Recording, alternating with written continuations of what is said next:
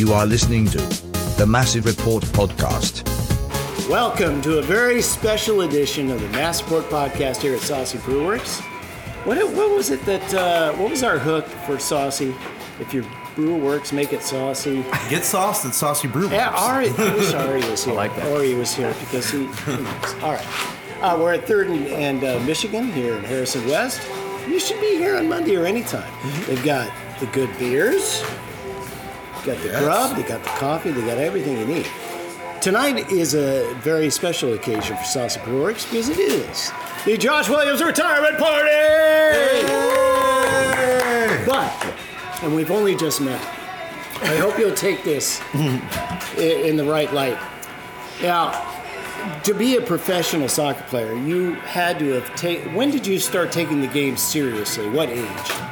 Ooh, um, probably late into uh, about halfway through high school, I would say. Oh, okay. Well, this Yeah. is great. So you're going to remember being on a rec team when you were about seven or eight, Oh right? yeah, oh yeah. What was the best part of being on a rec team? Uh, the snacks after the game. You're close. the end of the year ice cream party. I, love coached my daughters for many years, and we would have our parties at Graeter's up in West. Okay, great And at the end of the party, I would hand out the participation trophy. Give it up for Josh. His participation trophy. Appreciate that. Here it Appreciate is, that. into the season party. And I would say I like it. something nice about everyone on the team. And I would mean it from the heart. But everybody got a trophy. I don't know if you remember those days or not, but I mean, it was it was Not cool. that many hits to the head. Yeah, I was gonna It was, say. Was it was cool, right? But Yeah, of course. That that feeling of innocence of playing the game. You don't entirely know where this is all going, but you just love to play, right? Right, right. Coached by your dad, right? Or, Yeah, or a coach who doesn't necessarily know the game that well. Oh, so you're just okay. out there running around All right. having fun. All right. So you were telling them what to do. Back then, no, but I was more concerned with the snacks. You know what was going on at the end of the game. This is Spring 1997. Central Ohio Suns. Soccer Capri Association. Suns and, uh, and and orange orange, Orange slices, slices. at half, baby. That's yeah, right. the, The- the, the- OG days. The old saying is that you know most center backs were strikers back in the day. Were you a converted striker? Oh yeah, I was. I, I went from high school striker, uh, but and then went to college midfield, and then depending on what the score was, either I was thrown up top or sent to the back line, you know, to protect the lead. So, uh, and then after that, I realized that I wasn't. I wasn't Cucho, you know. I wasn't. Uh, I wasn't cut out for that. Were so. you a prolific goal scorer though? When, when Um, in high upon? school, in high Yeah? school I was, yeah. Yeah. College, not really. I scored some uh, some big goals every once in a while. You know, when I, I get thrown up top, some headers and stuff like that, they throw me into the box. Um, but no, I would not call myself a prolific goal scorer after high school. That explains why it took so long for you to score an MLS goal, doesn't That's it? right. That's right. Uh, well, for what it's worth, I picked you to score a goal in pretty much every single prediction for the last three years. So I There was, appreciate a, I got all of there your was games a wager. did. That was I a appreciate wager that. that, if Sorry you let didn't down. score, didn't it involve a tattoo or something? That, that was that was TK. You, I, think, I think you know TK. He's the one that harasses you for the pizza Absolutely. parties. Yeah, yeah. Uh, he, he did have yeah a wager in. I think if what it was. I think if it was in if he'd scored in the, the playoffs, that he was going to get you to tattoo your name on Oh him. god. Oh god. Which I think he, been- he's still up for Yeah. under any context. Nah, TK's a good dude, man. I appreciate that support really a lot. How does it feel right now? Wait, Right. real J- quick. in- before, yeah, I guess we'll go ahead, Pat. We'll Like- get into that in a minute. You you are officially retired, right? I'm done. I'm Okay, because I know you told Mike in that story where he buried it at the very end, uh, but I even confirmed today at practice. I was like, uh, uh, they had their first practice today, and I asked Eunice, like, do you guys ever do anything like announce Josh had retired? And she said, Eunice is one of the the comms people, and she said, no, like we generally don't do that. We leave it up to the player. And I was like, well. People didn't read Ari's article. They may not know. So I just want to put make sure that, Wow. that the listeners are, uh, are Yeah. aware. The Josh Williams Irish goodbye out of Yeah, right. professional soccer. Nah, I just kind of threw a smoke bomb and just got out of there, right? I mean, so, So- you're saying that GCGBAG can sign you to a one day contract and you can retire as a member of our rec team. I love that. I love that idea. No, but I didn't. I didn't want to make a big deal of it. Um, whatever, uh, whatever the team chooses to do is up to them. You know, I'm not gonna plan anything myself. This you know, way to me, to me, yeah, exactly, exactly. I, I was actually waiting for this moment. This so, is it. Yeah, I, I held out for you guys. So uh, you know, people report players come back after you know the world's shortest off season, and you're like at home. Right. And normally, you know, you're you're probably at the very least at this part of the year, the wheels start turning in terms of like, got to get back in there. There's a goddamn beep test in my future, right? Like, now that that's not the case, what's that like? Um, I think it's peace because there's not a goddamn beep test in my future. You know, so I this is I, I still I don't know if you feel this way, but I will I have a, probably two or three times a year I will have a nightmare with a beep test. It's awful. no, it's awful. Yeah. It's incredible, Yeah. and I haven't had one in a decade. Probably. Right, right, Well, right. longer than that, really. But yeah, it, it, there's a sense of calm right now. I'm sure. Yeah, absolutely. Uh, to me, I, I knew a long time ago, you know, my body was kind of failing me. You know, my body wasn't, you know, the players keep getting younger and faster and quicker, and I'm, I'm not going in that direction. So to me, it was, uh, the last year made it pretty easy to me. You know, it was a smooth transition. Um, so to me, uh, even though I didn't get to play last year, it was still one of my favorite seasons, you know, and that's uh, that felt weird at first to kind of say out loud, but then when I thought more on it, it was like, man, being around the guys, still being around such an amazing coaching staff, um, learning from them, and then I knew the end was coming, right? So everybody knows the end is coming. They all kind of fear that, um, but to me, it was kind of like last year made it much easier to kind of approach this off season, you know, because uh, not only was my body failing me, but I knew I shouldn't even have been playing anyways. You know, like when I was in training, you know right away. There was probably a two week period where I was like, okay, I, I have a chance. You know, like I, I'm in the mix. And then after you don't play, once you're fully fit for about two, three weeks, your fitness starts to go down. And then from there, I, I didn't have a chance. The guys are, you know, Sean started to do this. You know, we got Rudy in, and that guy's, a, you know, I, I, I can't speak highly enough about him. So to me, uh, the writing was on the wall pretty clear, you know. So uh, that made it easy. Y- You know, obviously your ego takes a little hit there, but I'm someone who who tries to work on that anyways. You know, I, I, I try to suppress my ego and try to let things flow anyway. So to me, um, I think all of that, you know, kind of coming together made this off season uh, pretty peaceful. You know, I think it was, uh, you know, from from soccer to now changing diapers and, and doing all that, that, that keeps me occupied now. So Life is good. life is good, man. Yeah. The um, I think it's it's especially a, a, a kind of a uh, I don't know awkward is probably the wrong word, but like there was never like a, there was never like a build up, right? And then obviously crew want to win MLS Cup.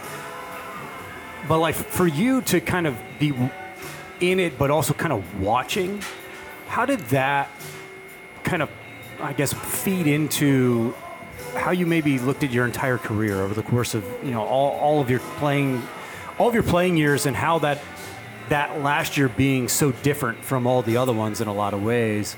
How did that kind of play into you know how you kind of approached you know even making this decision? Yeah. Um, being able being able to sit back and watch made it easier because in my head, I remember thinking this is some of the best soccer I've ever seen in this league. You know, truly. So, to me, being 35, um, feeling how my body felt, right? Like I would wake up in the morning and my body would hurt. I would go into training, spend an hour stretching, and my body would hurt. After training, my body would hurt. So it was like um, that. You you know, that was a factor. You know, to where you just don't want to hurt anymore. You know, I've had 14 years of pretty much 10 to 11 months of your, you know, like after the first day, you know, I think all athletes say that after the first training session, your body's hurting the rest of the year. So you're never 100% healthy. So um, that, you know, my body hurting, the level of play that I was witnessing day in and day out, um, the pressure to perform, I think, was another thing that is kind of, you know, every athlete puts so much pressure on themselves to perform for not only themselves, family members. You know, I got family members asking, when are you getting back in the lineup? You know, when are you doing the fans asking that? And then I don't want to go out there not feeling like I'm capable of doing what I am, feel I'm capable of doing. So to me, that, you know, that was another. I have a standard for myself that I didn't feel like I was hitting. Um, you know, so all of those things, I think, made it, you know, to your point, made it just easier to approach this year. You know, I think it all just kind of added up, and, and I wasn't someone who was going to try to fool myself into thinking I could still do it. You know, I think everything, everything was telling me, all right, you know, it's time to wrap this up. Like Right. you've had a good run. it's you know it's time to let go. We're we, you know we're ready to we're ready to take on the next chapter. Doesn't hurt that you got to lift a trophy at the end. I mean, That was uh, I mean that never hurts, right? That never. Right. Anytime you could do that, whether you've played a minute, zero minutes, the whole season, anytime you can lift a trophy with with all those guys that you poured in you know that much work into, um, you know that's a good season. If you could write the, the back of your quote unquote baseball card, your soccer card, how, and and then describe yourself in a couple of sentences, what kind of player you were, what, how would you describe yourself? Oof. Um, I think I was a player who uh, was capable and willing to do whatever was asked of him. So whether that be uh, you know on a winger, center back, you know whether you know whatever that was, starter, substitute, you know mentor, whatever that was. I feel like I I tried to fill that role to the best of my ability. So that was Well, more. you said mentor. I, I looked at you, and again, we've just met minutes ago. Uh, I always looked at you when I was watching the game, whether it be in person or on TV, as leader. Yeah. There's something that sort of exuded from you, and I think it's in the eyes. I don't know if that makes any sense. Yeah. But to look you in the eye, it was like looking at a quarterback. Yeah. looking at a Patrick Mahomes. And it's like you saw what needed to be communicated because I, I- you played for a long time with younger guys Right. who might have had all the skill in the world but needed a little leadership, right? yeah, yeah. What's your philosophy of leadership on the field, in training, and so forth? Um, did you approach your teammates almost as a coach, where it's a coach that is more of a player's coach, where well that guy's motivated by this, this guy's motivated by that, or eh, you know how did you approach that? Was it vocal? Was it by example? Was it all of the above? I think you always have to do all of the above, right? I don't think you fully get the trust of your teammates if it's not all of the above. Um, but I feel like that leadership kind of started from um, soccer. I was a center midfielder growing up, kind of. Uh, baseball is a shortstop, basketball is a point guard. So I feel like in all That's of those, fascinating. all of those sports, Yeah. that's kind of the leader of Yeah. that team, you know. So, um, you know, maybe the, you know being in those positions my entire life, pretty much until I was 18, um, and, and then into college even you play center mid. So, you know, so you're always kind of in that in that position. So I feel like that kind of you know culminated into, you know, then you become a you know professional and you're a young guy. But then as soon as I broke in, I still felt like I, I needed to speak up and I needed to have a voice. Um, so that kind of got me into trouble with some of the, old, Yeah, I was gonna, guys. I was going to ask, was there a time when you were a young player and you saw yourself growing? You grew up, as you just said, as a leader in whatever game you were playing. Did you maybe step over the line, step on the toes of, of a veteran player, and and overstate your get over your skis a little bit on, on that sort of thing? Yeah, absolutely. You know, there was was times um, Chad Marshall, Danny, you know, Danny O'Rourke, you know, all of those guys. It was never it was never personal, and they knew that. But there's, you know, there's an intensity to everything that I feel a standard has to be there. You know, and um, you know, there were times back then where I didn't feel like we were meeting the standard, and, and I let that be known. And you know, they, they had a problem with that at times. Duncan, you know, even sometimes like uh, that was more that was more early. That might have been different. That might have been me just acting out. Uh, but no, some of those guys. Uh, um, I definitely stepped over the line. I feel like, you know, and that's even that's even a young kid not necessarily even knowing how to control emotions, how to how to lead. You know, I thought I was doing that. Maybe I wasn't doing that. Um, but to me, there there was uh, a lack of, of leadership at times. You know, because everyone we didn't have a true leader, but everyone was trying to vie for that. And I feel like I saw that absent that absent role there, and I didn't feel like I was the person to fill that. But I feel like at times something has to be said. You know, so uh, at least someone's talking is how I kind of approach that situation. So, um, and then the more the more you talk, the more intensity you show. Um, I feel that only raises the level. Is that something that you found yourself kind of like, you know, with the shoe on the other foot here later in your career? Were there any young players that You know, I, I think that the makeup of the, these teams the last few years is a little bit different, but Yeah. you were always, I feel like even when, when Jonah was the captain or, or Darlington, they're they're kind of notorious for being a little bit soft spoken, and you were kind of the, the, the vocal leader on the field. Yeah. Um, did you find some you know young guys who maybe stepped out a little bit, but that you had to check, but also had the perspective of a guy being that young guy too, and could kind of take them aside afterwards and, and talk with them about Yeah. it? So you don't feel that. So before I answer that, let me Yeah. ask you guys: Do you do you guys have a guess of who that would be? Aidan Morris. All right, there you go. Um, a layup. and to me, to me, I have uh, I have such a good relationship with Aidan. He's like a younger brother to me, so um, I would get it. I would get in it with him all the time, you know, because I would get after him, and then he starts to become this what he is, right? So then he's he's kind of pushing back, like, hey. Don't talk to me like that anymore, you know. Which to me, which to me, in the in the heat of the moment, you know, you want to strangle him. But, but after training, you look at him like, all right, you know, I, I'm proud of him for for being that way. There's only one way to get that way, and you have to make things uncomfortable. You know, there has to be this point where I feel like it's my time now, you know? So, um, you know, for him to be that way and for him to kind of come into that role, I feel like it's only, you know, the sky's the limit for him as far as, as far as that goes. That's funny that you mention him, and I know you guys are, well, that's the easy answer. Again, look him in the eyes, Yeah. right? I mean, that intensity. I wouldn't want to play against that Yeah. guy, and I wouldn't want to play against you either, you know, because of that, you know, you're just there with that death stare. And woe to you coming after a 50 50 ball against me, and that guy is a freaking linebacker. Oh, he's an animal, yeah. Is he is he going to be able to play as long as you did? Because he's he's not he is taking the body, as they say in hockey. Yeah. Oh, I'll I'll say this. I mean, I feel like a lot of luck goes into 14 years of, of anything, right? Um, but to me, he handles himself. I put Will Trapp up there. I put like Michael Bradley. Yeah. As far as guys that I've seen who commit themselves to what they're doing, as much as he commits himself, he's top. Like as, as far as the guys I've ran into, he's um, he's an incredible professional. And was he now 22? Yeah, I, I mean, yeah. I just had a looked beer with him like for first time ever. the first time ever. Legal.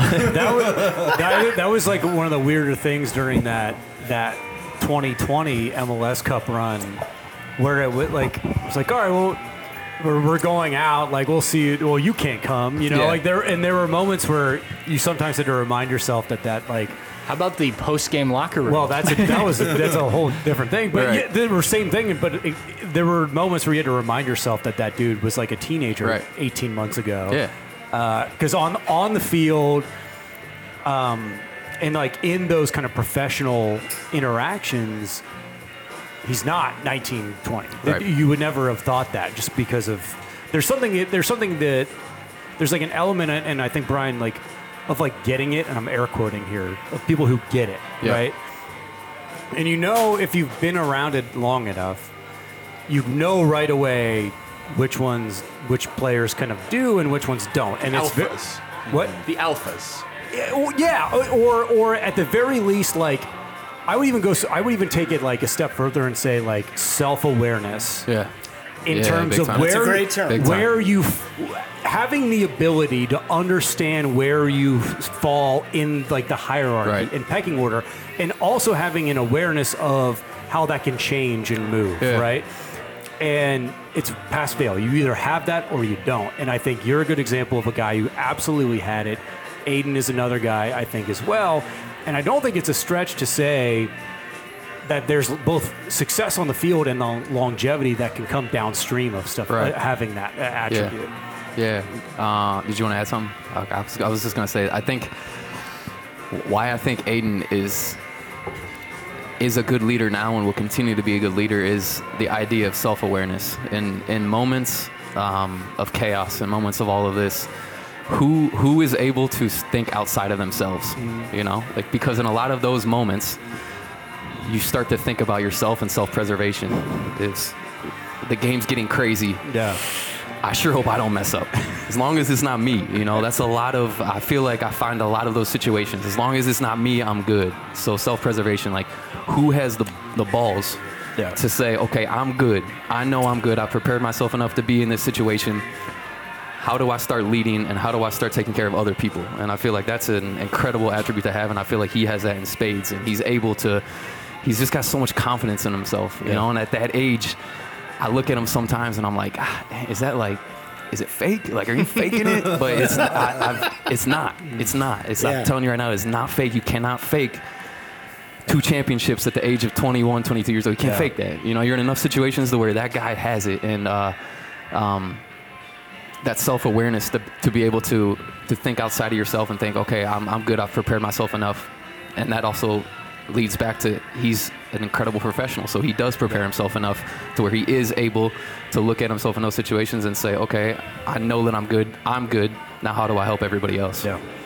I, I, li- I like that you brought Aidan because actually I think that that brings up something that I've actually been thinking about since probably 2020. And then all the chaos that 2020 was, but the things that happened right before MLS Cup and right before you, you go into the game, you lose Pedro, you lose Darlington.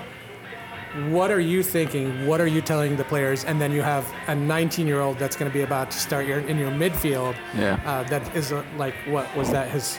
I don't think it's, it was his first ever start, but No. like he's only played like two or But three it was like a handful. Yeah. Yeah, exactly. So what? What? How did how did that go about? I, I told my dad and my grandpa we were still gonna win. You know, I was I and and again it's uh the confidence that that I had and I saw in everybody else is that you just can't fake it. You know, this is another thing where it's like you feel in those moments there's like an oh shit factor of like we're, we're gonna need some luck here, or it's just like it doesn't matter. You know, Or and- and I- Lucas. yeah, or Luke, exactly. Uh, when you have yeah, when you have a guy like that, it's easy too. Um, but I remember Aidan, he just it, it, it took me a little while to kind of trust him as, as a professional, but I remember him at like 16 and 17 coming into the team. And normally, when you get 16 and 17 year olds, it's the touches are timid and everything is timid. And it's like you can literally see them think by what they do. It's like they're thinking out Yeah. loud. Like everything that they're doing is like thinking. And it's like with him, he was just playing. And I remember thinking, oh, man, that is. It's incredible that he's that, that age and not, he, it doesn't seem like he's bothered. It seemed like he's like thinks he should be in this situation. Um, so he, he had had that since he was a young kid. And then that training week leading up to the final, it was like he, he was balling in training. He was pinging balls across the field. He, he seemed like at peace with the situation. You know, like as soon as he was called on, he stepped in and he was just like, yep, this is my moment. So I think all of that led to me feeling confident enough tell my, my dad and my grandpa, like, I've never really said anything like that to them before. It wasn't like I was like, oh, yeah, we're going to win. Like, it was like, no, I still think we're going to win. I truly believe it. So, talking to them, I, I remember at that point I talked to Aidan, you know, in, in like a mentorship role. Um, but I remember saying, like, all gas, no brakes to him. I'm like, look, that's how you play. That's just, that's you, you know, so that we, we're, it's all gas, no brakes now. I remember he got into a tackle right away, and it was like, all right, he's good. I don't need to worry about him. and then from there, the rest, you know, the rest is history. You've played on really good teams and some not so good teams, as you alluded to early.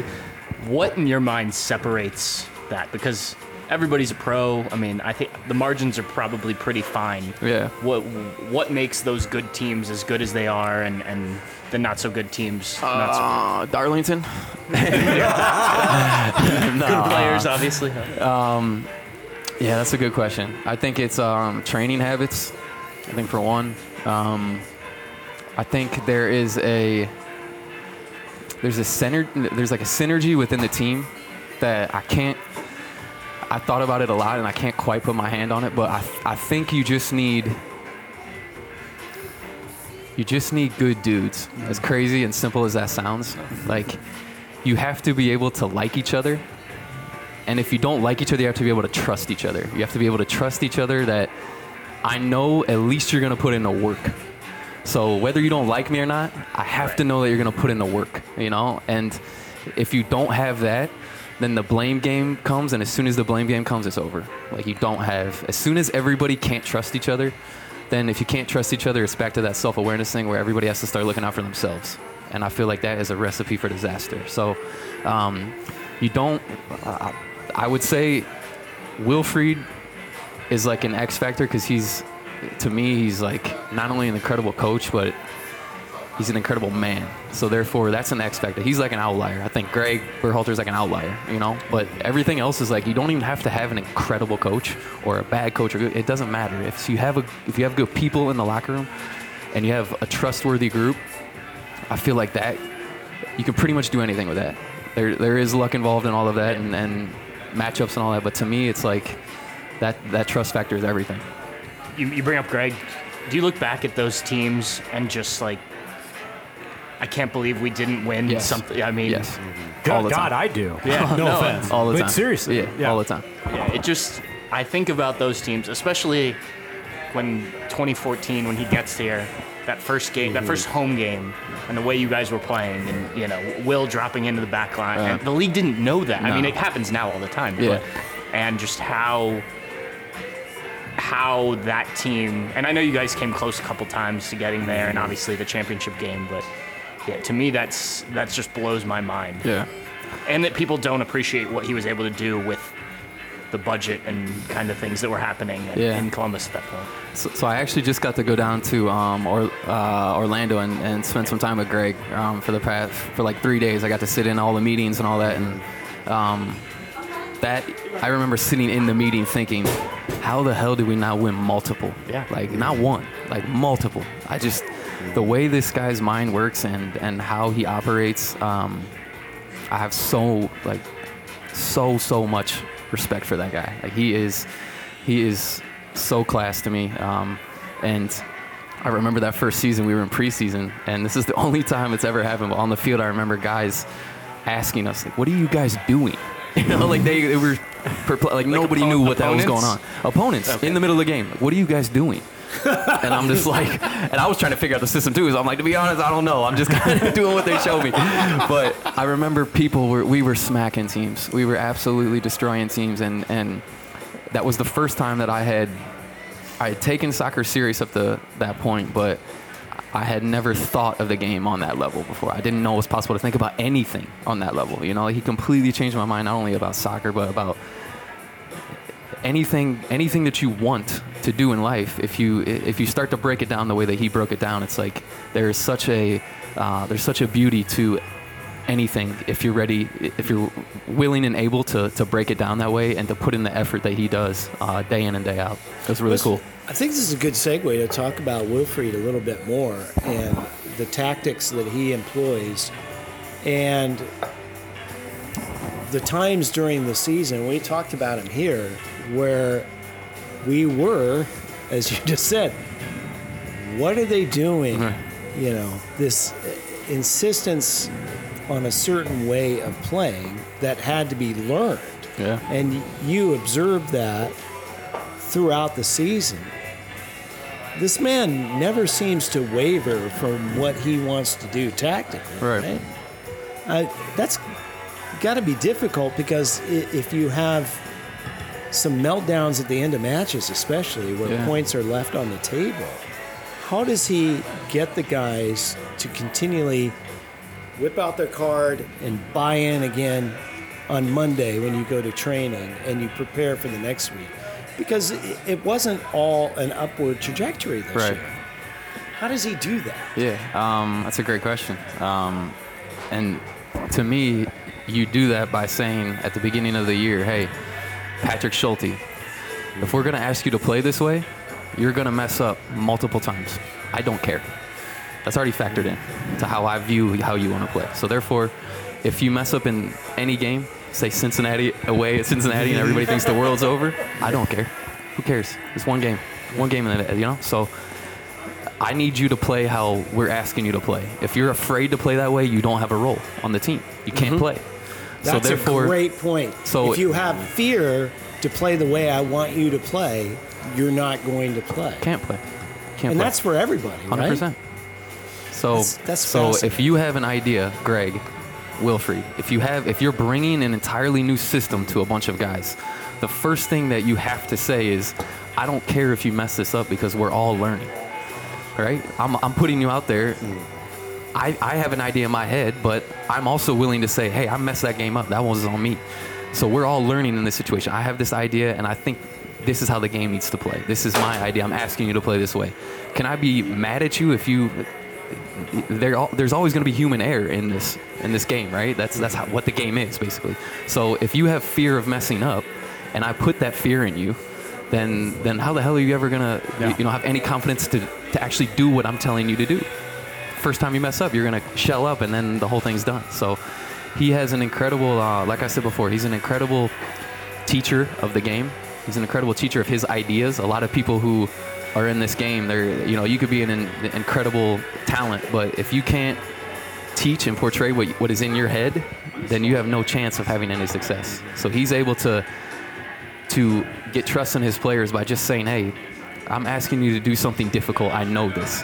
So if you mess up, you're not going to be benched. You're not going to be, you know, like if you continue to do it, okay, we might have to have to have to have that discussion. But the first and second time you do it, hey, it's already factored in, man. We already knew this was going to happen. Continue to play, continue to get better, and I'm asking you to do difficult tasks. So do it without any thought. I trust you. Go out and play, and I think that's, you know, that that to me bought the entire team, and that was the same message the entire year. Like you said, he never wavered from it, and You're on another Brilliant. club preparing to play against the crew this year. You're watching film. Maybe you haven't faced us yet. What are you seeing that makes your job difficult on that Saturday night facing the, this crew team? nobody's a nobody on their team is afraid of pressure, right? We everybody we're inviting you to come closer, come closer here, come here, come here, come here. Okay, you're close enough. I can pass it.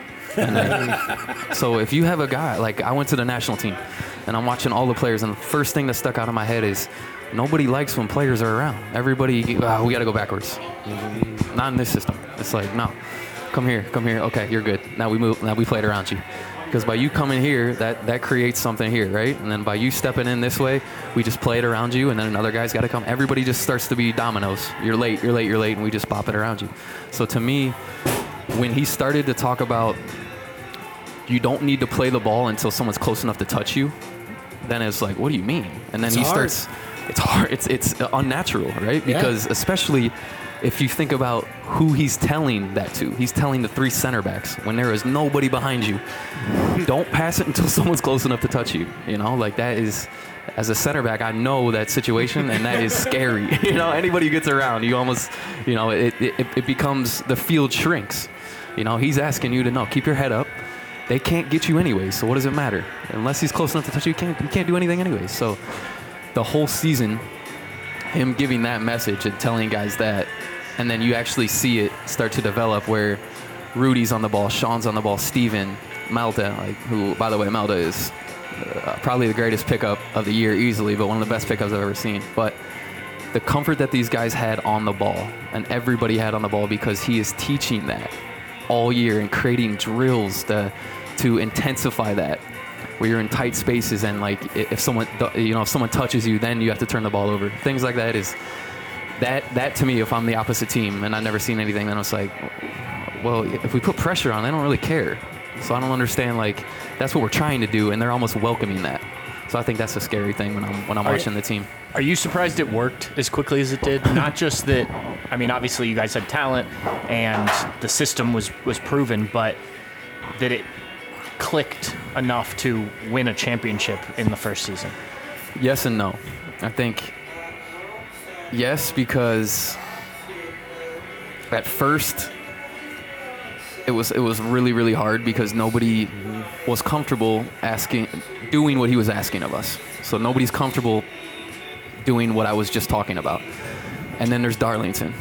Darlington is like so while everyone else is trying to learn that, Darlington is like that's his element. That's he's Right. he's one of the best. Obviously, honestly, I think he's one of the best in the world at this. Yeah. Like Yeah. he's in, he's a master at that exact thing. Like get closer, get closer. I'm gonna hesitate this way and I'm gonna go that way, and you don't have a chance. So w- when I saw him in that system, and then I'm like, and then you see Aidan, and then when I see Aidan and knowing how quickly he catches on to things and how much he wants to learn, and he won't stop until he knows and learns it.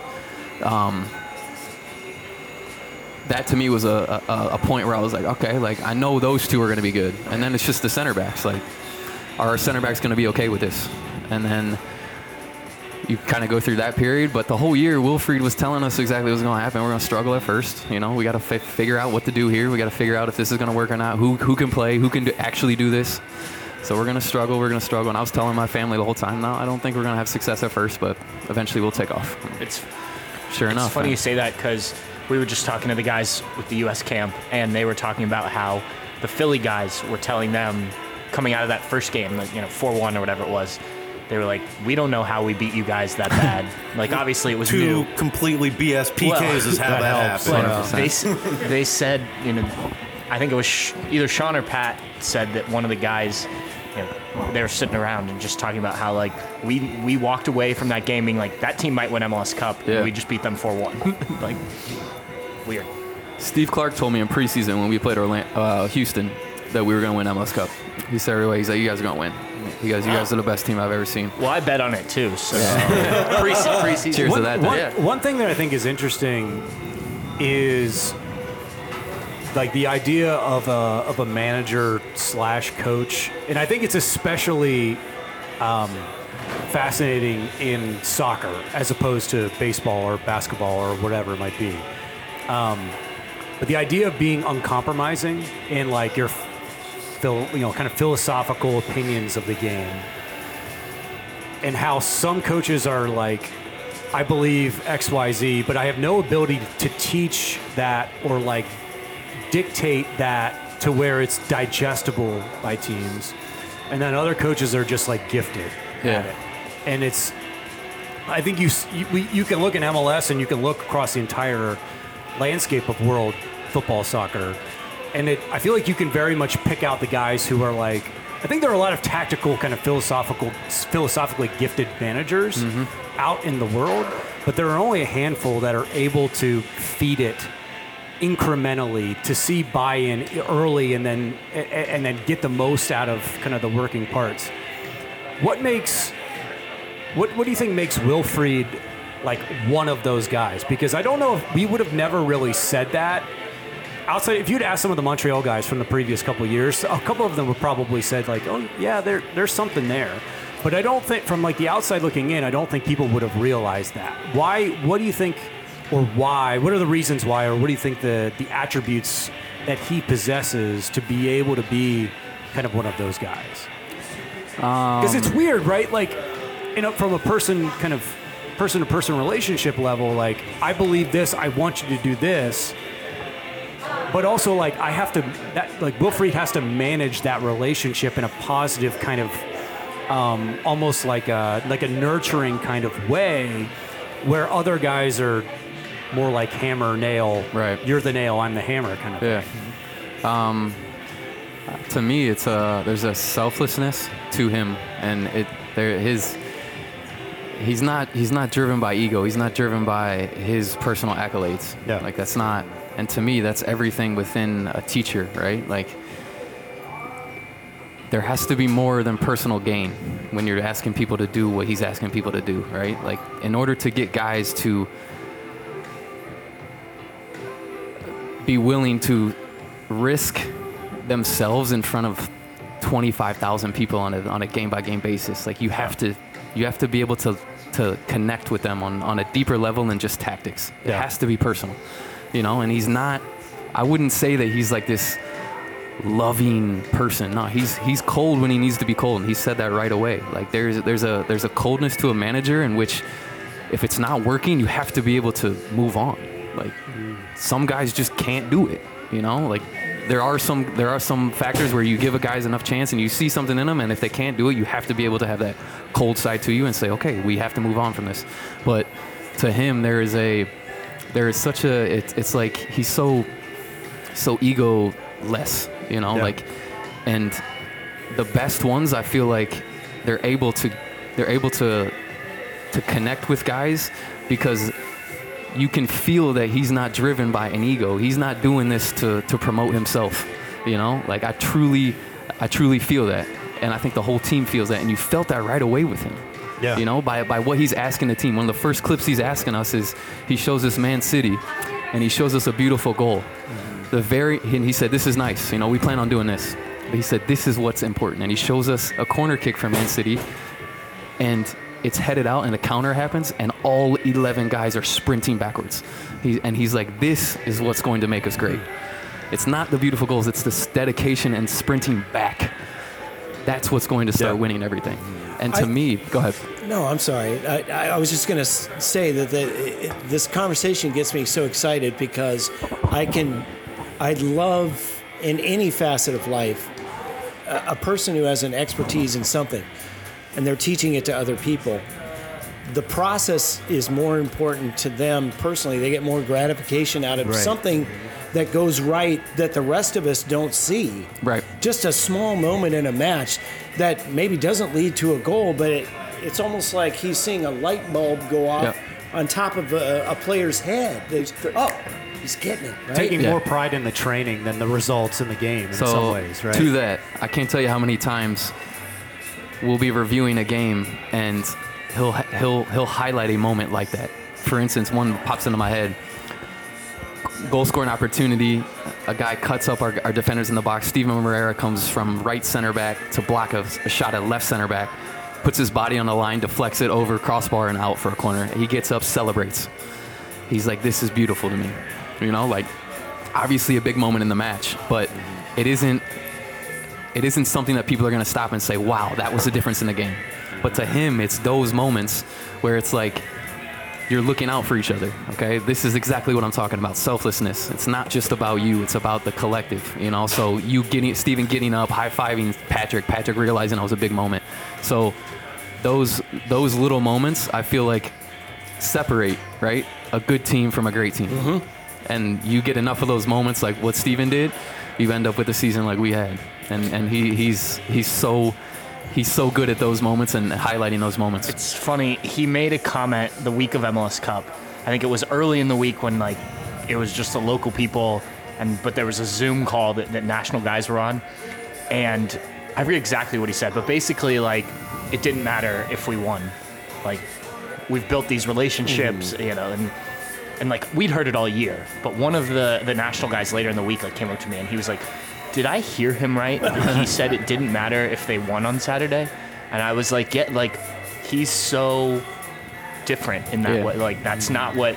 uh, You know, and obviously he wanted to win the game. I mean, I don't want to make it sound like he didn't, but it it it stood. It didn't stand out to me in the moment. But then when someone came up and asked me about it, I was like, "Yeah, that must sound pretty weird Yeah. to somebody who's not around it that often." And, and clearly, you guys were around it way more than I was. But just hearing him talk all year, it, it's obvious that you know, process those moments that you're talking about. That's what he cares about, and, and teaching that is is what he cares about the most, and, and Right. seeing it then acted out. when he said it, did you believe him? Uh, I mean, yeah, yeah. I mean- in this, I mean, he didn't want to lose the game. Yeah. But like, yeah, having heard him and getting to talk to him, you know, even outside of the press conferences, like he wants to teach, and Right. I, I think Greg was similar, like wanting to show people how this will work and Yeah. like why you want to do that, and not just this is the way we're going to do it, right? Yeah. And and you know, the results will come whenever they come. Right. I did, you know, going back to Steven Moreira as, you know, someone who famously made the transition from outside back to center back for the crew. Did you obviously the, the context of the center back and the, and the way that, that Wilfried has them playing is a little bit different, but is that something that, that you talk with Steven about or, you know, making that transition from the position? I don't need to tell Steven anything. Yeah. Um. No, to me, I, don't I uh, thought you played very similar style. yeah, no, yeah, right. Uh, yeah, yeah, when I watch Steven, I see myself in that game for sure. Uh, no, he, um, man, Steven to me should have been defender of the year. I think, honestly, I, I think he was that good this year, and I don't think it was close. I think what he's asked to do, game in and game out, and then not only that, what he does on top of what he's asked to do, Yeah. to me, make it separates him from all the rest. Like he is an incredible, incredible soccer player, um, and I, uh, other than other than some leadership stuff, like to me, I feel like he's kind of coming to his own um, as far as being a leader. He, he was almost propelled into that role. Like he didn't have a choice. Right. Yeah. Um, because, like you said, Darlington is he's the he's the leader, right? but he's not the most vocal guy. So he needs guys around him to kind of fill that role. And Steven is one of those guys who is always joking, but at the same time, he might be he might be one of the most intense guys on the team. You know, every training session, he's he's getting into it. So it was it was good to see him grow into that role because I don't think that was a natural role for him, but he, he accepted that, and uh, you know he really stepped up in that way. So you know, on, on top of his play on the field, I think uh, he really grew as, as like a man this year, and I feel like that's you know this is just the start. I feel like to what he could do. So I'm, I'm glad we signed him again, man. He's he's a huge piece to what we are trying to do. Like that is an important, very very important piece, and to me it's like a luxury having a guy like that on the back line. That guy's in, you were talking, you know, about kind of, you know, what it takes for, for, for Greg to establish what he was able to establish with the team and, and what Wilfried was able to do, and then and then how you're down, you know, with the national team. And can you talk about the dynamic, especially a guy who, who's been around Greg and is familiar with him and, and implementing that system and, and the mindset that you have to, and the challenges that are presented when you're coaching a national team, players that aren't going to be there with you, you know, every week, week in and week out, that you can go and spend all that time on video with and really implementing that system. Did, do you see that, you know, a challenge with that for him, and how do you think he's adjusting? Yeah, I think that's his biggest challenge. Mm-hmm. I think he is so obsessed with the game and he has this growth mindset that is on like hyper hyper go all the time. Like he is he is one of the most fascinating people I've ever been around. So I think the biggest challenge is not being able to coach every day, right? Um, and especially not being able to coach on the level that he wants to coach on, the detail that he goes into.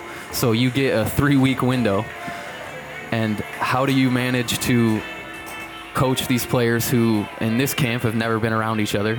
A lot of these guys, I think five or six guys had ever been in the camp, so a lot of them aren't even worried about tactics. They're worried about like how are they judging me? You know, like I'm I'm nervous just to be in here, so they're you know they, these guys are judging me. These guys are literally focused on my every move. So um, the one thing I would say to that is, which I was so impressed with, is I hope he doesn't mind me talking about it, but I don't think he would. But they, they basically had a He doesn't listen anyway. yeah. they had a high performance uh, consultant for the coaching staff.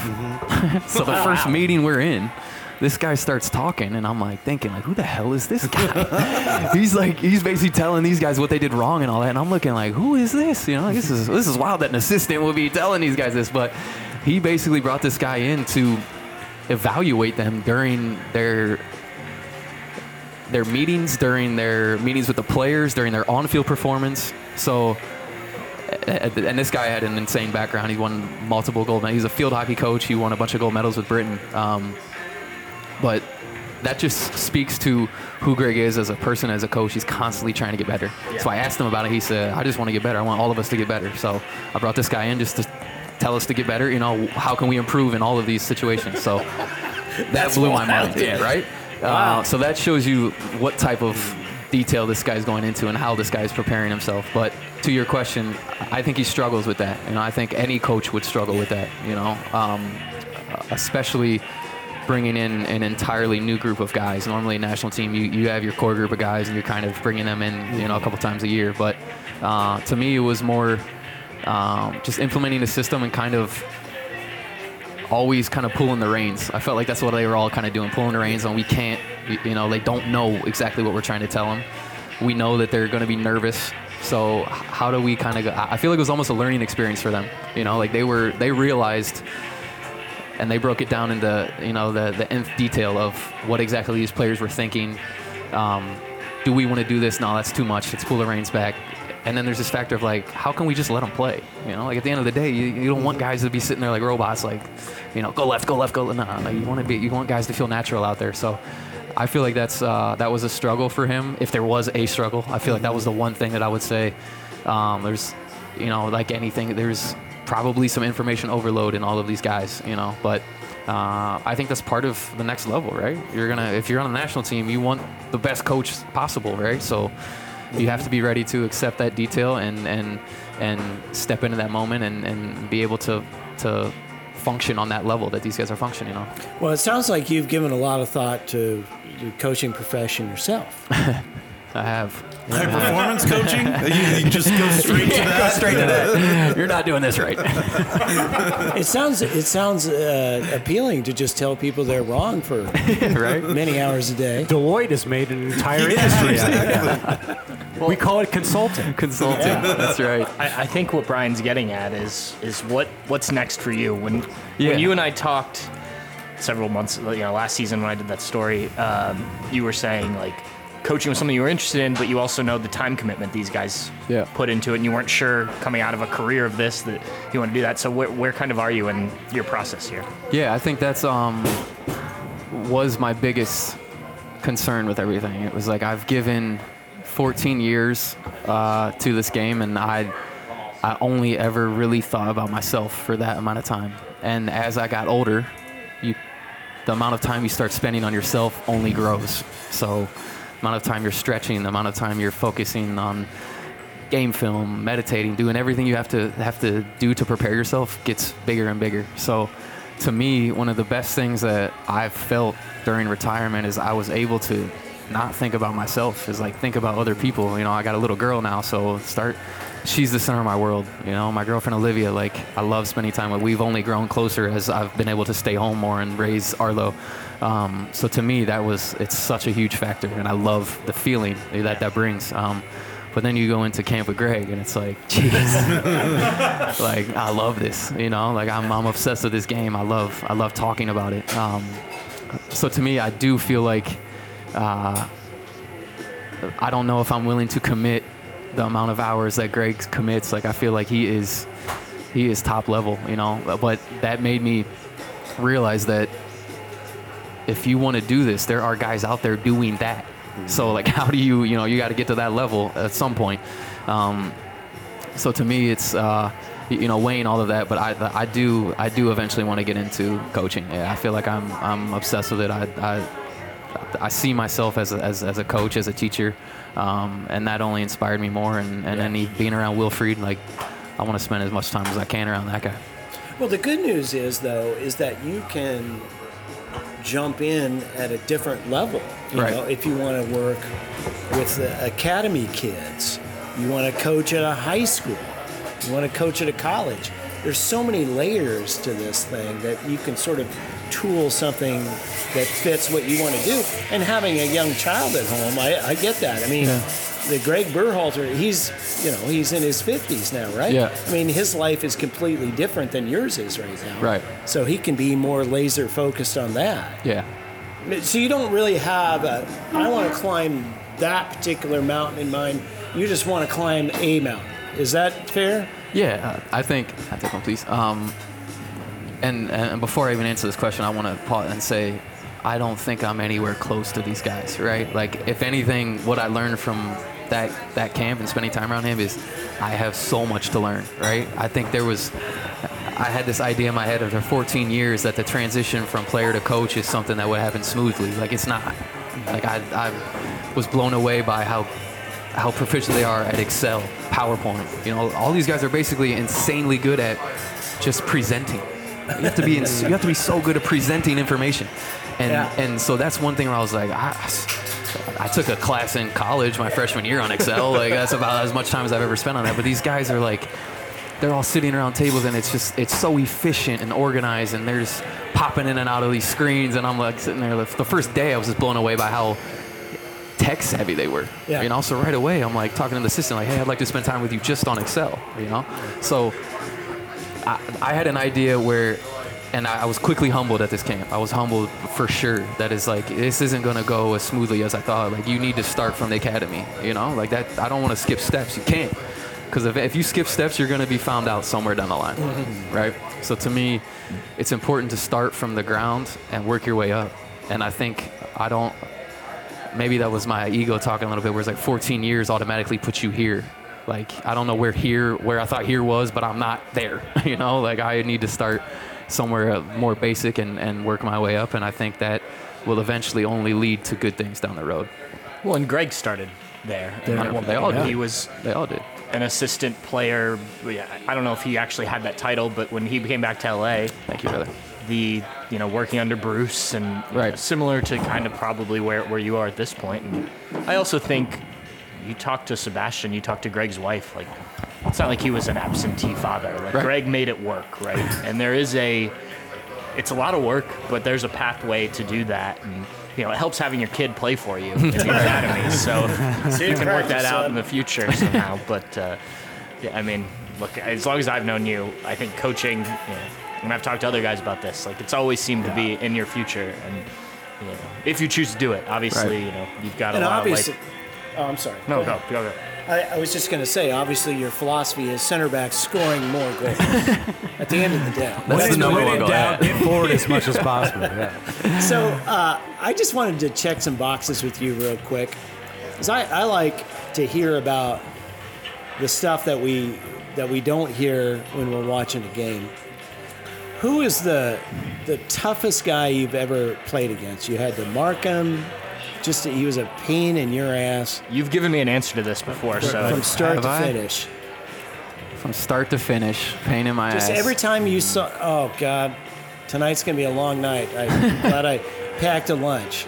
Oh man, there's a few that come into my mind. Um, your Rudy was one guy who was always he was just a pest. Always and and when I say that it's like not with the ball. Like he's a pest without the ball. He'll let you run by him just so he can like back defend and like poke a ball away. You know, like when I think about him it was like any ball that's kicked 50 yards over our head and we're running back and normally it's like nobody defends these he's sprinting so you have to like shield it out for a throw in and you're like what the hell was that you know like just little plays like that he was so annoying but also like i respect that a lot because as a their center back you love seeing that right so um that's one. Dom Dwyer was always elbowing me, like, and I'm actually good friends with Dom, but he was a shithead to play against. Dom LaRue. Unbelievable shout for me there. Um, who who else? The one guy that I would say I didn't think we had any chance against was Zlatan. that's the one. I that was, was where I was like, what That guy had to be really funny, though, I right? mean, Because he's always no, talking dude, about I didn't think anything was funny going on. That was, that was happening out there. The way No, I he get what you're presents saying. himself is so funny. Oh, to it's me. unbelievable. Ask Terry Kitchen how funny he is. Oh, yeah. What did he call Kevin. him? He didn't. Kevin. That's right. Kevin. Kevin. Kevin Kitchen. Yeah. Um. No, I think that was the one guy where it was, and uh, maybe I've told you guys this story before, but this, I will tell anybody that has the, the time to li- to hear the story is that when we were in the tunnel to play that game, we're sitting there, we're out first, and it's like we line up on the right side. The kids are the little ball kids that we walk out with are in between us. Right away, you know, all of them want to line. They're always trying to like sort themselves so they can be front, so they can, you know, they can go to Zlatan. So I'm in my head, like just face forward, thinking in my head, eh, the first chance you get, you gotta crack him. So, all right. so in the tunnel, and all of a sudden there was like a cold chill that like comes, and I'm just like immediately like, what the hell is that? And then you just feel him coming, and it's like he shows up, and I swear to you, I, w- I like looked like that, like it was like he was nine feet tall, and I was like, what the hell am I supposed to do with that? You know? And he just he was joking with the ball boys and all that, and it was the only time that I've ever felt that we didn't have a chance. Like, and I hate saying that out loud, but it's the truth. And then sure enough, we went out there and he didn't even care. It was like he didn't even care. first half, he didn't even care. He, first tackle I get into, he puts it like out in front of him, and I remember thinking like I'm gonna go into him, crush him, and he like the ball seemed like it was five yards away, and it was almost like oh that's too far, you know. And then I go to step in, and he like forearms me in the throat, and damn near like my soul left my body. I couldn't believe the force that he had and like the distance he covered to shield the ball. And he was doing that, and I remember I, I couldn't breathe for like 30 seconds, but I tr- tried to act like it didn't hurt. that shit hurt like hell. And then he was volleying balls like that I was going to head. He's hitting it volley like across the field.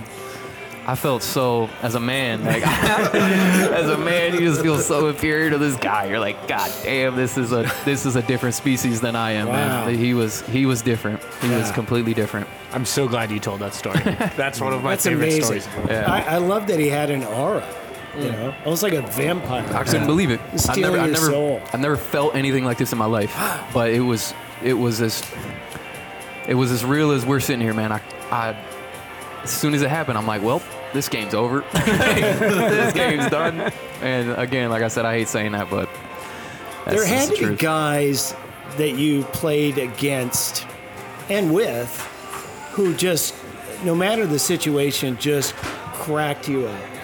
Cracks 'Cause me I- up. Yeah, I know it's serious and you're out there and the, the stakes are high. There had to be guys that you played against or with who just, no matter what the situation was, you just kind of like, what the hell? Is this the, this is the the Steven Lenhart Memorial oh, category? the, Oh, Steve- the, the Lenny, the Lenny. Well, most, first of all, most I'll, wild I'll guy get the, I'll get the Lenhart. Yeah. Eric Gehrig is by far the funniest uh, person I've ever known in my life. He is gold, man. Gold, absolute gold. I talk to him every day. He is. It's a group thread between Eric Gehrig, Justin Meram, Steve Clark, Cole Grossman, and we talk every day. If that if that thread ever leaks, man, we are in some serious shit. But Steve Lenhart. So I was I was with him for two years to start my career, and then the third year he joined like Alan Gordon and the Bash Bros and all Yeah. that, and they that was him and Alan Gordon. I might add that. I might add those two. Um, but I remember he came first half we're playing in San Jose, and first ball goes up 50-50 header. He cracks me in the cheek. I remember falling down, looking up, and he's like, "Hey, Josh, how you been?" I was like, "What the hell?" Like, don't. I'm, I, I didn't know how to react, so I was like, "Oh, I'm good," you know, and got up. Second time he comes through, unnecessary elbow. He's like, "Oh, my bad, Josh." And so at that point, I'm like, "Steve, cut that shit out, man. You know, like, what are you doing?" And it was the whole game that way. But as soon as he would do it, he would be like, "How are you, man?" Like, "Oh, I didn't mean that." I'm like, "Yes, you did. I've been around you for two years, man. I know how you play." And yeah, I, I mean, he'd do that in training. He would do that in training. It's just that's that's the way he played, and so you had to bring your yeah, you had to bring your your, your lunch pail to, to work every day with that guy, man, because he was that's just how he lived, man. He was just a carefree dude, but intense as hell. I love stories like this, and, and maybe none of you will remember this cartoon because I'm so much older than the rest of you. But there was a, a Warner a Looney Tunes cartoon with the sheepdog protecting the sheep and and the wolf.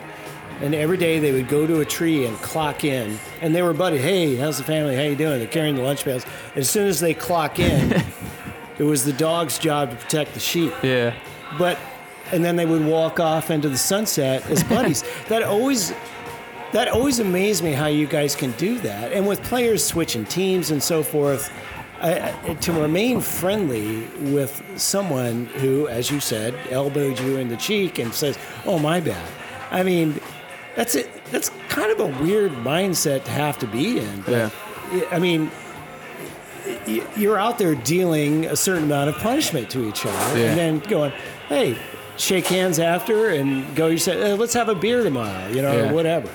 not every player handles it the same way, right? Like it depends on the person. But to me, I'm a I'm a completely different person once I cross the, the lines, right? Like I I I would say I'm like a, a cocky sob, you know, and like. But I feel like you have to be that way. Like I don't know how not to be that way and be successful, because if I notice that you're not that way, you're victim number one, right? Like you are you are the first person that you're prey. So any person that I feel some some sort of energy to where like you're a little timid, like that's when we go after you. But if you're giving it back to me, it's that's just part of the game, right? That's like Dom Dwyer. I can think of one. He got a red card. I remember he elbowed me right in the face. You get up and you want to fight the guy, right? Like right away, I'm like, I gotta, I gotta do something with this guy. After the game, he texts me. I'm in my, you know, like hotel room, ice on my face. yeah, what's up, man? How's the family? You know, like I forgive you. Like don't even worry about it. You know, it's uh. But to me, there's a there's an intensity and and you ha- there. It is a must for any person that crosses those lines that you have to play this way. And sometimes you cross that threshold of right and wrong, and that's part of the game. And are you? I mean, are you man enough to? You know, like I don't think Dom Dwyer's a bad person. I don't think you know. I don't think anybody. Nah, there's a few people, but if you're a bad names. person and you do that, yeah, then, then I'll, I'll take exception to that. But to me, a lot of these guys that are out there, they're not, you know, they're they're men just like I am, and they got families. They got, they're trying to do right just every day like I am. So to me, it's part of the game. It's interesting you mentioned that because I, I remember this would have been um, 2022 at RSL. they had the fireworks after the game. Yep. Okay. And I don't even remember exactly the game. I think it was like 0 0 or something. Was it 0 0? Yeah, Aidan started. Yeah. Yeah. So, talk to Justin before the game, just like, hey, what's up? How are you? Great. Good to see you. Blah, blah. Go where, you know, pass in the tunnel because the way RSL Stadium is a little Yep. kind of different. And then, but everybody leaves the same way out this like loading dock Yeah. into that weird ass parking Yep. lot, right? And remember they had that building, that car catch on fire Yeah. that during the game, and it was like the craziest thing. But they had fireworks after the game, and they brought people down on the field. So fans are just like, you know, who've been like screaming bloody murder, and all of a sudden everyone's got their blankets out and they're on the field. And I'm watching the fireworks, and I feel like I knew Justin was like around me, like nearby, but you know, we talked for a little bit, and then was that. And I looked and like turned around, and you guys are kind of like back and behind me a little bit, and it was like it was like you were in the locker room again and like joking and talking about whatever.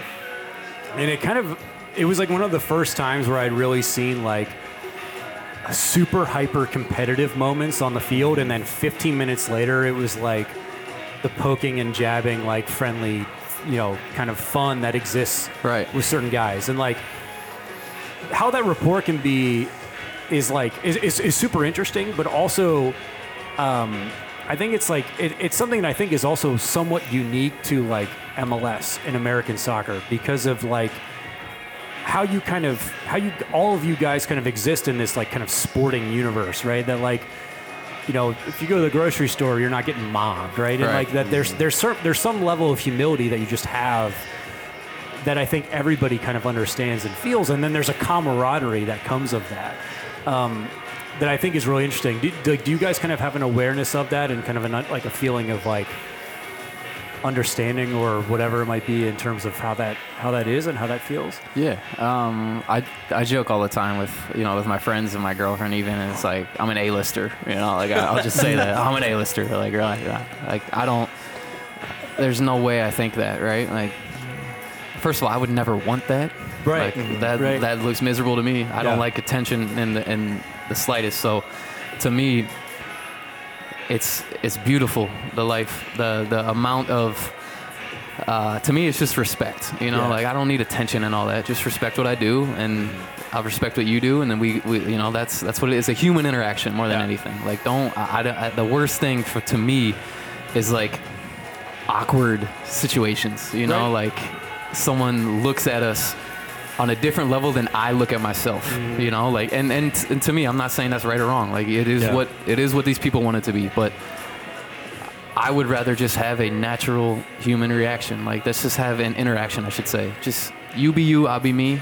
You can respect what I do, Yeah. and I'll appreciate that. But like, I also care about you as the person. You know, it doesn't always have to be about me. And I feel like that's the that to me was the hardest thing of the 14 year career. Is like that's a uh, that's a weird situation to be in, man. And I Yeah. can't imagine being any like more famous. I should say. Yeah. You know, like God, that would suck to me. That would it- that would be terrible. The first time you walk off the bus at like wherever, DC or wherever it might be, and you see all the autograph people for wa- wanting to find Lucas, Right. Like that was like that was like a jarring experience for me because I, I just fucked right off and pardon me. French, but whatever. I just like walked right through, and then all of a sudden it was like I've got these people like elbowing their way, Yeah.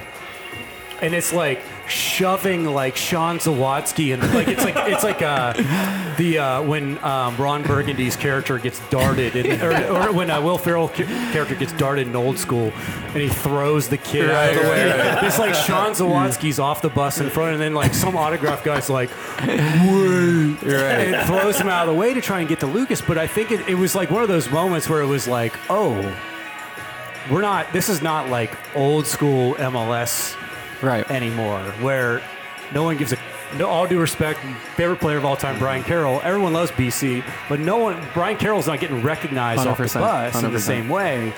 And like Marco Etcheverry wasn't getting recognized. that's so he was one of the greatest players in the world. I mean, true. ten years earlier. I- i- If Caleb Porter was here, we'd talk about the Valderrama stories during Tampa Bay way back when. But like, it was, there was like a moment where um, it was like, oh, this is very different. This Yeah. feels very different. And I think every player, at least from my experience and, and, and being around you guys, especially on road trips, was like how you all digested that differently. Like Jonathan Mensah, maybe the most famous man in Ghana, right?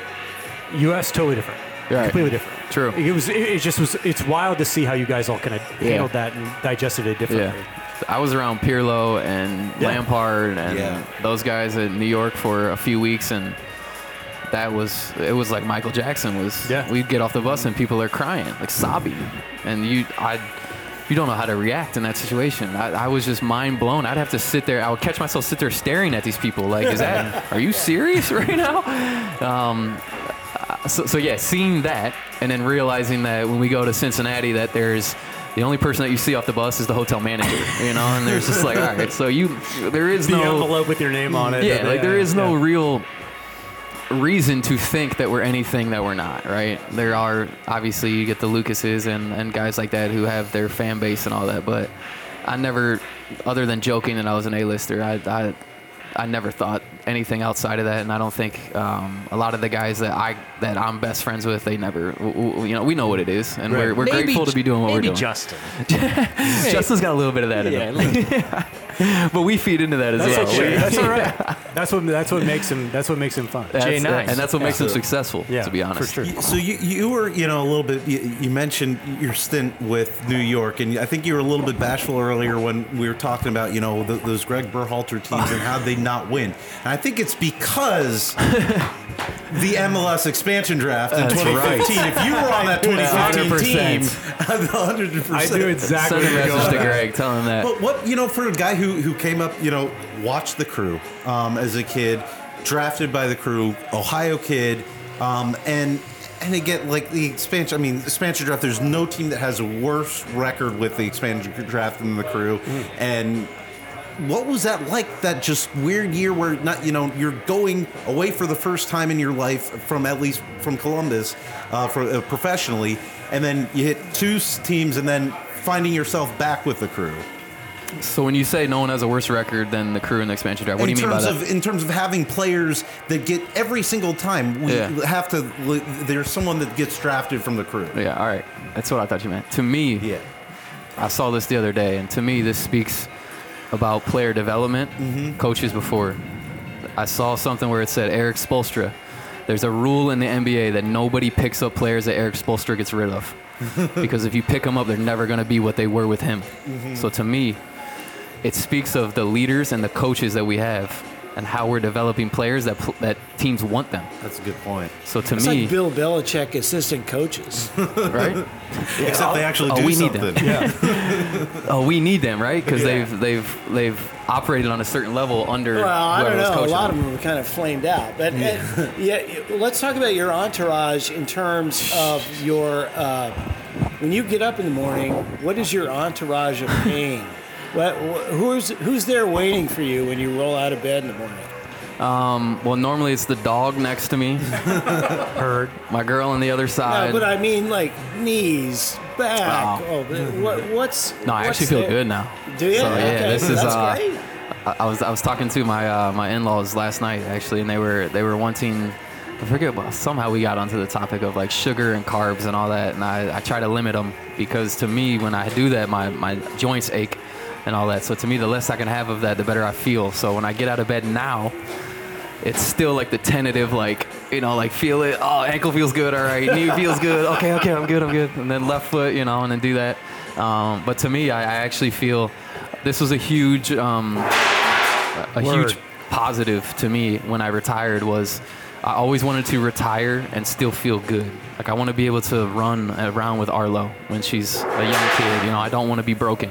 I Yeah. didn't want to be broken, and I started to feel like I was broken. You know, so to me, getting out of bed and not having pain, being able to hold her and go down the stairs and like have fun with her while I'm going down the stairs, like that. Those are little moments where I check in with myself. Where I'm like, wow, like I'm this is a, a very good moment in my life. Like I, I'm able to do this, and I and I try not to take that for granted because during those 14 years, it was like one step at a time. A lot of the time, you know, and getting out of bed, and it's like my Achilles would hurt and my plantar fasciitis and uh, like all that, and then it's like I would just think in my head like I have two to three hours of preparing just to feel okay at training, you know. So those are those little moments that I don't think like fans like truly understand. Like it, I know that you come to games on Saturdays and Sundays, and it's like all these guys lived a life, and and in so many senses we do, but there is a uh, there's a lot of sacrifice to being able to perform on that level, and one of them is just dealing with an insane amount of pain, like all the time. It is constant. So, to me, getting out of bed not having pain is like a beautiful thing. By the way, the Cavs have scored 52 points halfway through the second quarter, so you must be the good luck charm here. 100%. uh, for your for your boys. And you mentioned, you know, you play. So who, you know, you play different games and stuff and other activities when you're warming up. Did you guys ever hoop? And could anyone touch you if you played point guard back in the day? No, I actually stopped. I, I was I was so fearful of getting hurt, man. Like I, all my friends ski and stuff like that. Like I've never been I've never been skiing. Uh, I've been water skiing, but never actually hit the slopes. Um, basketball, I'd, I'd I'd play every now and then, but I was always so nervous about. The only thing I could do is golf, really, right? Like you can't really get hurt that much getting playing golf. So to me, I avoided all of those, and that's something that I'm actually like super excited about picking up. You know. Yeah, Kyle Martino back in the day used to come on my morning show all the time. And he was always really jealous because he was working during the festival season. 'Cause His ba- favorite band was Phish. Okay. And I remember all he That wanted feels to do. Feels very on brand. but- all, Yeah, it sure does. All he wanted to do when he retired was go to Bonnaroo. Yeah. And we were there together, and he's texting me from the crowd at the Phish show, and his text is, "Woo!"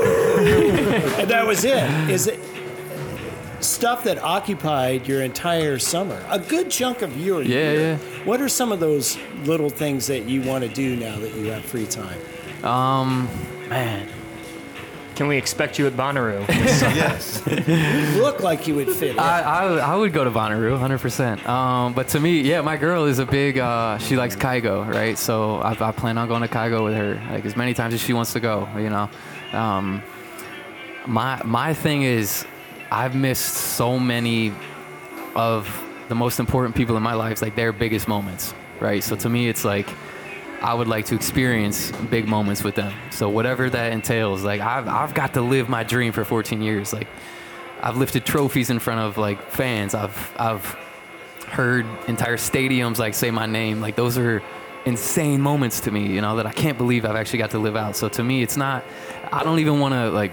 I've got to do what I've I've loved to do for so long. So to me, I just I'm looking forward to like seeing other people in those big moments like how, how do they how do they react in those moments you know i, I don't want to i know that kind of I didn't answer your no, question no, but to no, me you did answer my Yeah. question perfectly. I, I can uh, just imagine you packing up the, the family vehicle, just stuffing it full of everything you need and stuff you don't, and just I don't Road know, just going road yeah. tripping, just going camping or something. To me uh, my girl and her family they're- we're going to disney world next next year so to me Oh, like sorry. seeing arlo Yeah. at disney world No, you know there's- like, it's only great if you can go with uh, your little kids because if you go as an adult, like which I've never done, but I can't imagine it. It's it's a bit much. i'm i'm not the biggest fan of disney world but if i got my little Yeah, girl it's- there then okay You then just live different. it through her eyes and you'll be fine. Right. Because it, it is, it's a lot. yeah i, I, I, I But you have I'll to get- drive there to get the full experience. Okay, I didn't plan on that, but I'll, I'll, Oh, I'll you take have note of it. do it. I'll take note of You it. have to do it. I don't know if You've I'll never actually follow pushed through. yourself This is like- like you have so driving true. from Ohio to That's so Landon true. Dunes. That's so true. You know, Griswold. Yeah, you you gotta fly with the car seat otherwise. I'm gonna rent what, one of those station wagons with the woody, I with the wood can't panels. possibly Right. drive anymore. Daddy, I need to go potty. We're not stopping yet. Stop it. Just go. Get her a bottle. All your aches and pains will come back. That's as you, right, that's as you as you put down 14 hours before pulling off for lunch. That's right. Josh, That's good. what are these guys about to get themselves into as defending champions? What What's the, the toughest part of, of trying to get back when you've won it the year before? Um, road games, right? Like you get, it's easy to get up for home games. Everybody can get up for home games. Road games have never been more difficult. You get every the Wednesday games where you just came back from Seattle or you just came back from Vancouver, LA, and then all of a sudden you got Kansas City at home or away in Kansas City on a Wednesday, and you're the defending champ. So you gotta, you gotta, they're bringing their best, right? So you're getting you're like the litmus test like everybody is now needs to measure up to you how do we perform against columbus I think that's you know that's the biggest test, and also I'm sure I'm sure Wilfried's gonna have a tinker to his system. So we you know the guys coming in, and I know a lot of the guys they're they're incredibly humble guys, but now it's like they might have figured out this system. Now Wilfried's gonna tinker with it, so now you're probably gonna have a whole new wrinkle to start to try to unravel. You know, so how do you handle that while on top of that, getting everybody's best shot? Wilfried 2.0. Exactly. 2.0. And I can't wait for that. Man. So th- that was the question because MLS is like a copycat league, right? Defending champs Unquestionably. Yeah. are can other teams replicate what Wilfried was able to do, or is it like the the intangibles that you can't can't replicate? I don't think so. I really, and I'm, I say that with all humility. Like I don't, and I Wilfried would tell you that with all humility. Mm-hmm. He would say they could. I'm going to tell you that I doubt it.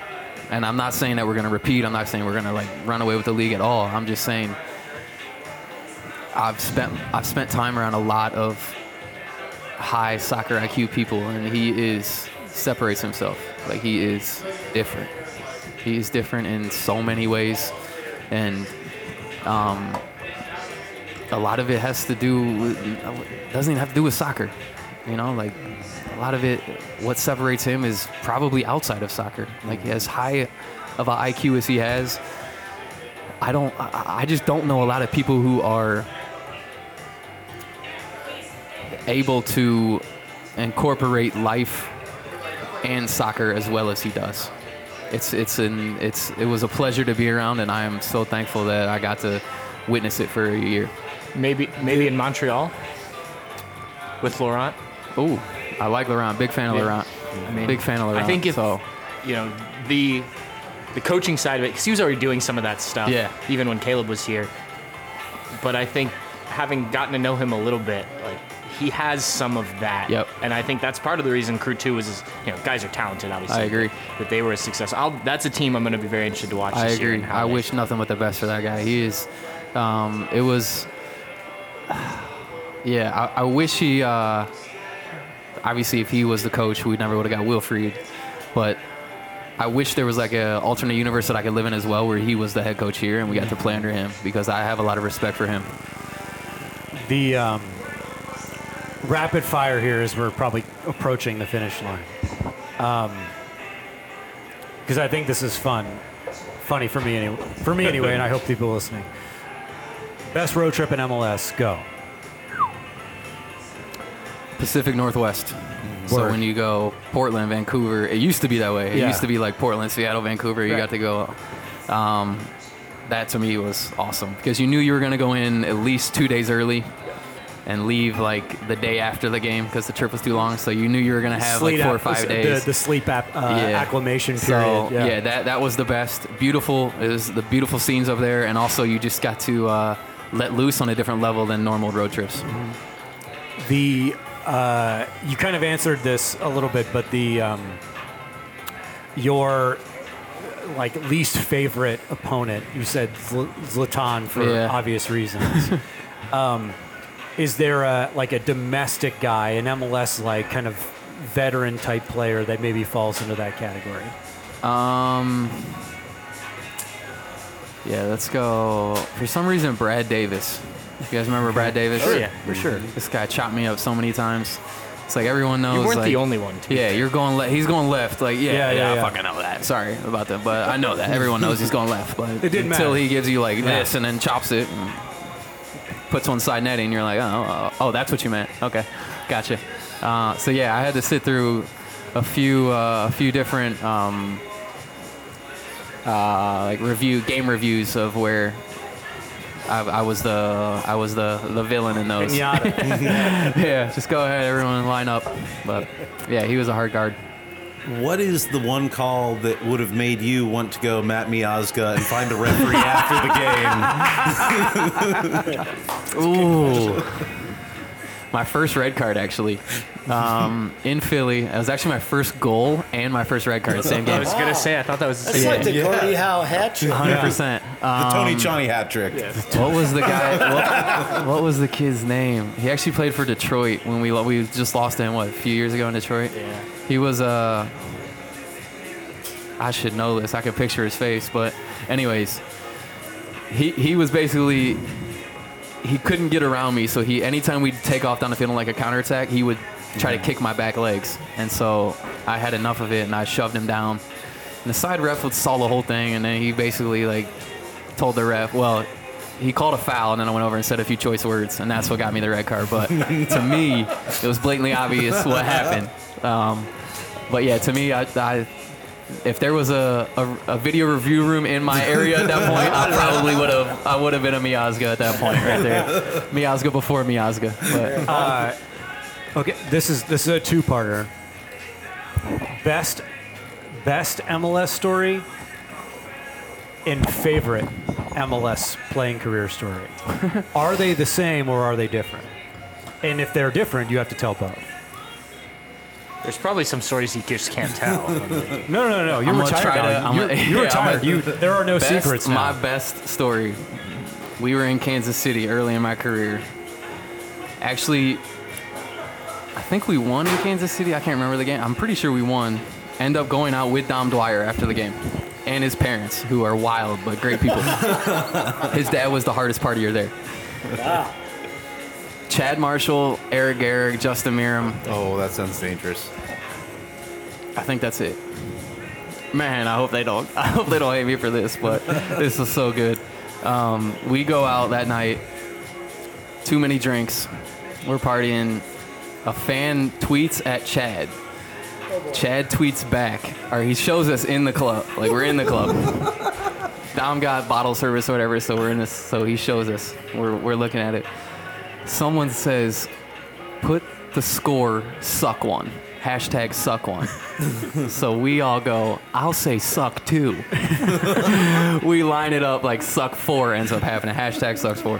I remember this. We send those out at like 2 a.m. Right, like terrible ideas, and and it gets out our PR guy later that like the next morning like you guys gotta delete these, right? Like, so Is that this, night- this is Dave Stephanie era. Or, oh, I don't even remember which one it was. Been. It might have been Marco. I was gonna say Marco Rosa. okay. Yeah. Okay. Okay. Um, but at that night, Shout we're we're in a different. Uh, I can't believe I'm saying this, but we're in a different. Uh, we're in the hotel. Chad and I get the idea of we're going up to our rooms. Eric's trying to get out, and it, it- Eric wanted to leave for like an hour, and we're all like, "Dude, relax," you know. So we get up to the, the floor, and we're on. Chad grabs him, and we just strip Eric naked in the middle of the hall. we grab his clothes and we strip him naked, and he's screaming. Our equipment guy comes out, literally looks down the hall, and just shuts the door. this is not in my job description.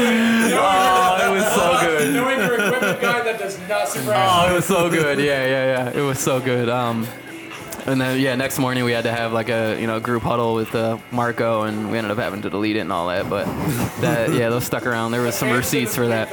Yeah, there was receipts for that. But uh, looking back on it, that was that was probably that was my most memorable night. That was an insanely fun night. Um, ended up being obviously that you don't want to put that out there, but to me, there's like.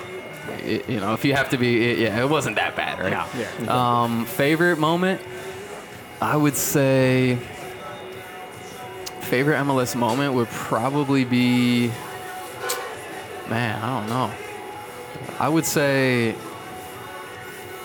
The one that sticks out, I don't, I don't know why it sticks out, but to me it was uh, the COVID year when we actually ended up winning, and knowing going through COVID, and having Jonah Mensah. Um, I don't know if a lot of people know this, but Jonah's uh, wife wasn't able to come into the Right. country, right? Yeah. So he gets best 11. And I remember sitting on the field and like his wife ended up doing a video Yeah. and sending Yeah, it to yeah. him. And like having that Watched it moment. outside, Yeah, right? he watched Yeah, it outside and like having that moment with him. It was, uh, and I, I remember sitting in that moment thinking like, man, I spent this entire time with my loved one in like a safe environment, someone who I could like go to bed with, wake up with, like do everything together. And having that person who's just married, he just married her, couldn't get her into the country. Um, and then for him to perform on the level in which he performed on was like, I thought, I'll never think anything other than, than Jonah is just the man. Like that is the man right there. Right. He's the man. Um, and he also did stuff for the community. Like he, he's just so selfless. Like such a, and to me that that's uh, that like changed the, my perspective on how how to like live as a man. You know, like how to like puff your chest up. Like he's still, you know, like you, you, you I think you said it like an alpha. Like still an alpha in the locker room. Like that is the man, right? Performing that way, and then at home, going home to nobody in the hardest time that a lot of us have ever had to endure. Like that was a crazy time when we look back on it. And he was doing all of that while being at home alone, and uh, him going through that and having his wife, and just seeing him kind of in that moment, like you could tell how appreciative he was in that. So to me, that was one moment that, outside of the championships and all that, that kind of stick out. And, like that was just cool, man. It was a cool moment. Let me ask you this, and we can close out. But um, it really stuck out to me at MLS Cup, and I've talked about this on the podcast. But the number of guys, and you talked about Jonah, he was there. He didn't have to be there. Right. Team had traded him before the season. Duncan, you brought him up. He was there. Waylon, Waylon you know, guys reaching out on social media, Harrison tweeting Hoffman about there. all this. Yeah. Yeah, Yeah. like the crew family, which you are very much a part of. Yeah. What does that mean to guys who have played for the team, and why is it something that these guys, you know, want to? Brian Dunseth still, you know, obviously he lives See out in Dunny all Salt Lake, time, but like he still thinks of himself very much as a part of this family. Yeah. Why do guys love whatever this this group is that, that you all are kind of a part of? Yeah. Um, I think there's something to Columbus in the sense where it's a small town feel, right? It, it- there is a small town feel to it, but I feel like we've always managed to outlive that feeling in some way, right? Like people look at us one way, but we don't look at us ourselves that way. Like we look at ourselves bigger than what everyone views us as. And to me, there's like a common ground with that. And especially if you win, if you were able to lift a trophy while everyone is just kind of like shitting on you a little bit, and you're able to like reach the pinnacle, like that forever, like I get chills thinking about that. Like that bonds you in a way that you're able to when things are going south and people from the outside are like looking at you negatively and you you were able to like overcome that and like reach a pinnacle like to me that you always want to kind of gravitate back to that feel so that's why I feel like so many people, especially you know you mentioned Dunseth, but to me a lot of the foreign guys like that I know, mm-hmm. Pipa, Higuaín, Yeah. all of these guys like Skeleton, like all of these guys, Gino Padula, they love Columbus and they Yeah. feel at home here. So to me, there's a reason for that. You know, like there's something in Columbus to where that makes them feel at home, and they want to bring their family back here. They want to settle here because not only is it probably better, I shouldn't say better, it's a better environment for their family than a lot of where these guys come from. But not only that, it's like there is a sense of family and a sense of like welcome in Columbus. And on top of that, they've reached the pinnacle a lot of their careers here. So it's an easy fit, you know? I imagine you have a word for the supporters and what they've meant to you as well. Yeah. You've mentioned that you heard your name being chanted. Um, you have to feel very fortunate that you've sort of been here during a period where supporter culture was was good, but it's turned into this thing that no one could even imagine. Right. Just uh, how do you how do you view that entire supporter culture having just retired? Um, yeah, when you think about that, it's like, what is selflessly, what is the ultimate goal of coming into a team 14 years ago and now? It's like, is is the team in a better place than where it was when I entered? You know, and like absolutely it is. Like you look up and you celebrate with that trophy in front of all these people, and it's like there's never been as many people that are as passionate about this club as there are now, you know? And it's like that is the ultimate like that's like check, right? Like, I look back on my career and there's like few things that I check off and like one of them is is the club in the better place than when I started. It couldn't be in a better place. Fans, organiz- like leadership, players, everything is like top. And to me, it's uh, they accepted me when I was like the 30th man on the roster, and you know I've fought my way up, and now it's like I, I they have given me so much joy and pleasure that I can't possibly describe. So to me, uh, it's I would say thank you, but that's not that's nowhere enough to possibly tell them what I, what, you know, what Well, I you'd feel for never have to buy a beer in the stadium. you know, up here in Norway, Never. you'd Yeah, never I have to buy a appreciate that. beer. I'll tell you that much. Or here at Saucy Brew Works. You didn't have to buy a beer tonight. That's did right. Oh, That's okay. right. Thank you for that. All I right. appreciate it. Josh Williams, everyone. yes, the man. Josh Williams retirement party. Josh, Josh.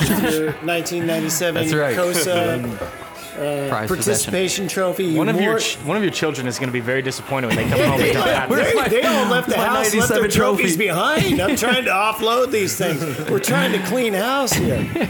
Now you enjoy that, or you know, dump it in the trash anyway. Out, or You want me to wanna take this? do. Is what you're saying? I want So you to take all right, it. You are right. required to take It- it. Got you. It's this bizarre artifact that you're going to have to explain or not explain. That's up to you.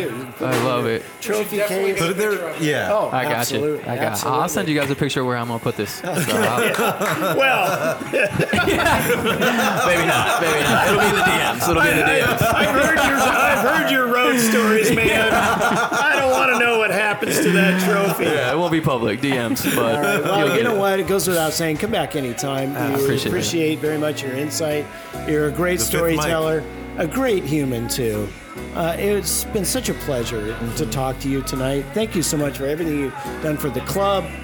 And we've just only met, and you're everything I thought you were going to be. Wow. So you have a very high standard to live up to now. I appreciate that. If I pass you in the street, I hope that we'll have a pleasant exchange. Appreciate that. I won't ask you for an autograph. Well, maybe I will. You, you have to you have to send us out the way you would uh, end all of your press conferences. Oh, what's that? Go, go Browns. Go Tribe. Go Cavs. Well said. Fair enough. That's Ohio through and through. Josh Williams, thank you. And uh, thank you guys. Thank you to Saucy Brewworks for having us. Like and subscribe the Mass Support Podcast. Are we doing this next week or what are we doing? Who can All say? right, we'll figure it out. It's preseason. It doesn't seem right. that I it's wouldn't already want to follow up pre- this episode. It's, it's January for crying out loud. I'll tell you what people don't appreciate is these guys in the game of soccer never get any time off. It's ridiculous. People, the baseball season is six months. Yeah, but they get some time off. You guys get no time off. And they can eat hot dogs in the outfield. Yeah. well, now you can eat all the hot dogs. That's right. I plan on it too. Uh, Brett, Bart, Sam, from Murph, for Josh. I'm Brian. Thanks for listening, and we'll talk to you soon on the Mass Support Podcast.